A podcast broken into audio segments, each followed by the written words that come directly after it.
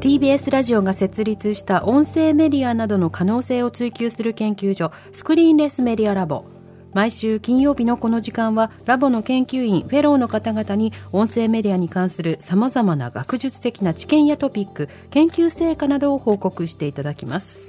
今日報告していただくのはラボのリサーチフェローで情報社会学がご専門拓殖大学非常勤講師の塚越健司さんですよろしくお願いいたします、はい、よろしくお願いします。お願いします。さて、今週はどんな話題でしょうか？はい、今回はですね、いびき検知デバイスとかですね、うん自分の声だけを認識するイヤホンなどですね、あの、クラウドファンディングで注目の音製品についてご紹介したいと思います。おおなるほど。今、開発を目指しているというか。そうですね。うんえっ、と、まあ、できていて、あの、資金が集まったら提供しますよといったことへで、まあ結構クラウドファンディングサイトで、まあいろいろな音製品っていうのをこう募集しているっていうのがあるんですね。うんで、まずあの、いびきなんですけれどうん。も、はい。いびき検知機器。はい。皆さんそうだと思いますけど、睡眠の質が下がってしまうので、疲れやすくなったり、集中力が下がっちゃうということで、まあ、今結構、いびき防止のためにどうすればいいかっていう技術が、まあ、様々に開発されているんですね。えで、そんな中で、えクラウドファンディングサイトの幕開けっていうところで、えー AI と骨伝導センサーを搭載したイヤホン型デバイスのスノアサークルというものが、まあ、募集を行っているんですね。えうん。でこれは、まあ、耳にあの本当ちっちゃいものなんですけど耳に簡単に装着するものなんですけれども、はい。そのデバイスが、まあ、いびきを検知してくれて、うん。微弱な振動をしてくれるんですね。そのデバイスがバーってはい。ぐるはい。振動する、そうすると、まあ、あのこう体勢が変わって軌道が確保されて。あの軌道の問題でいびき出ちゃうんですけれども、まあ、軌道をちゃんとこう確保されて自然な呼吸にするということで。ん？その振動で？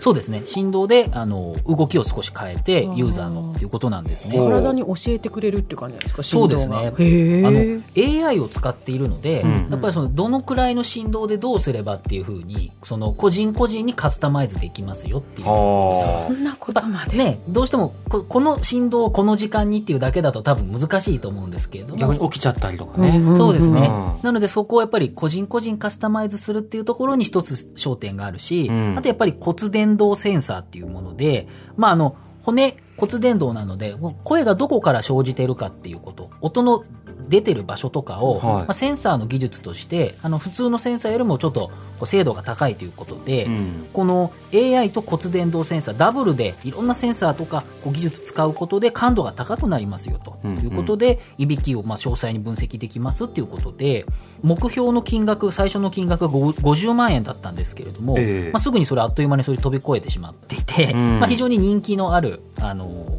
まあ、商品というかものだということなんですね。はい。やっぱり皆さんすごくそういうところは気になるとうんいうことなんだとですよね思うんですね。うんうんはい。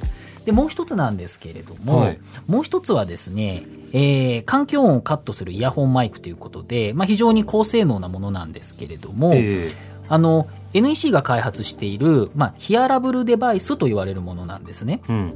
で、これは、まあ、一つはカフェとか自宅とか、こう、うるさい場所で、まあ、もう皆さんやってるオンライン会議とかやった時に、やっぱり、ね、家族の声とか、横の人の声とかっていうのが邪魔だっていう時に、まあ、それだけをカットしてくれるっていうイヤホン、マイクなんですね。ええイヤホンと同時にマイクもついているというものです。うん。で、これセッション22の頃にも、あの、こういった環境音をカットするノイズ軽減ソフトっていうものについてご紹介したことがあるんですけれども、はい。まあ、今回は、えーイヤホンマイク単体で、まあ、かなりいろんなことができるようなデバイスになっているということなんですね。うんこちらもこの幕開けっていうえークラウドファンディングサイトでいろいろ募集かかっているんですけれども、あの、なかなか面白い、えー構造をしてまして、はい。こうイヤホンに内側と外側にそれぞれちっちゃいマイクがあるんですね。うんで、内側のマイクでは耳の中で響いている自分の声、はい。音、自分の声ですね、音声を、まあ、集音すると。はい。で、外側のマイクでは、外の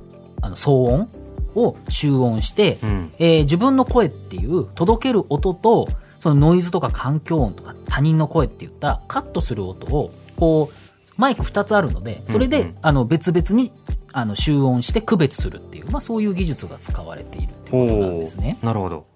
で、いらないものをその上でカットするってことになるのか。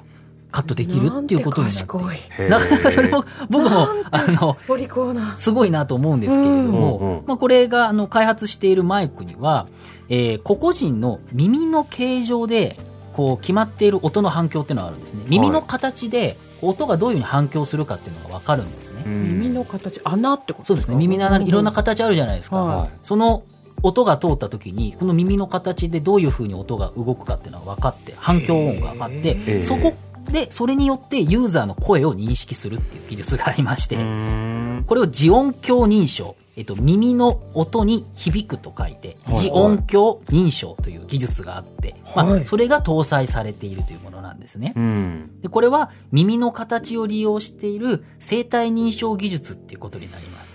ほうほうほう。生体認証と、そう、生体認証というと皆さん一番わかるのは指紋ですよね。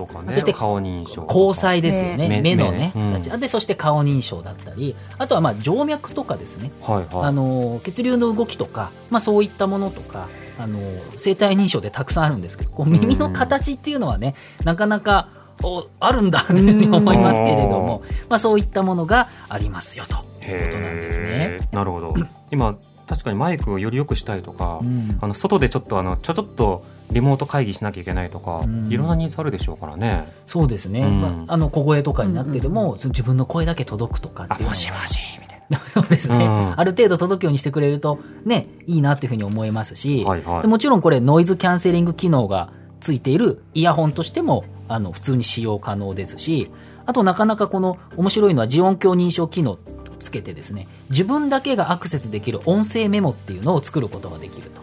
へだから例えば渋谷の街を歩いていて、うん。えーなんか思ったことあるとするじゃないですか,、はいはい。ちょこちょこっとそを自分の声でうん。なんとかがあるとか、どこに移動したとかここのカフェまた行きたいとか何でもいいですけれども どんなに雑踏でも自分の声だけ残してくれるのでそれで音声メモを作れるその暗証機能で。そうですね。セキュリティの高い暗証機能生体機能を使っているので自分の声でしかアクセスできない場所を作っておくっていう。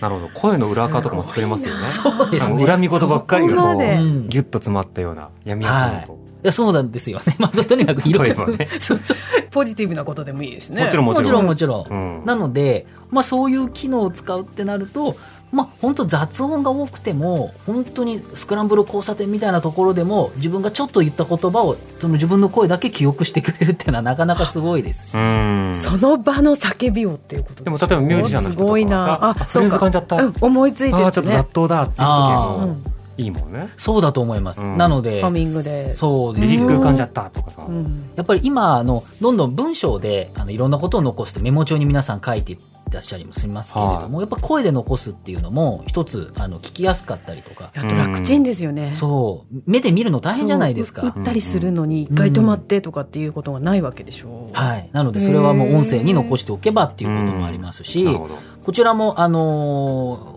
あの募集金額100万円だったんですけども現時点で740万以上っていうことで、まあ、非常に超えていて、うん。まあ、たくさん人気があるかなということは分かりますので、うん。あのこうやってクラウドファンディングを通してあ新たな音製品っていうのは登場しているので、まあ、本当に実際にこう市場にねどんどんこういった技術がもうどんどん投入されてきてますよということなので、まあ、今後もこういった音の技術に関する製品っていうのはやっぱ注目したいなと思いますね。はい、これだけ募金が集まるぐらいね注目されているというかね。うん。うん。多くの人が可能性感じてるんですね、塚越さんありがとうございました。来週もよろしくお願いします。お願いします。スクリーンレスメディアラボウィークリーリポートでした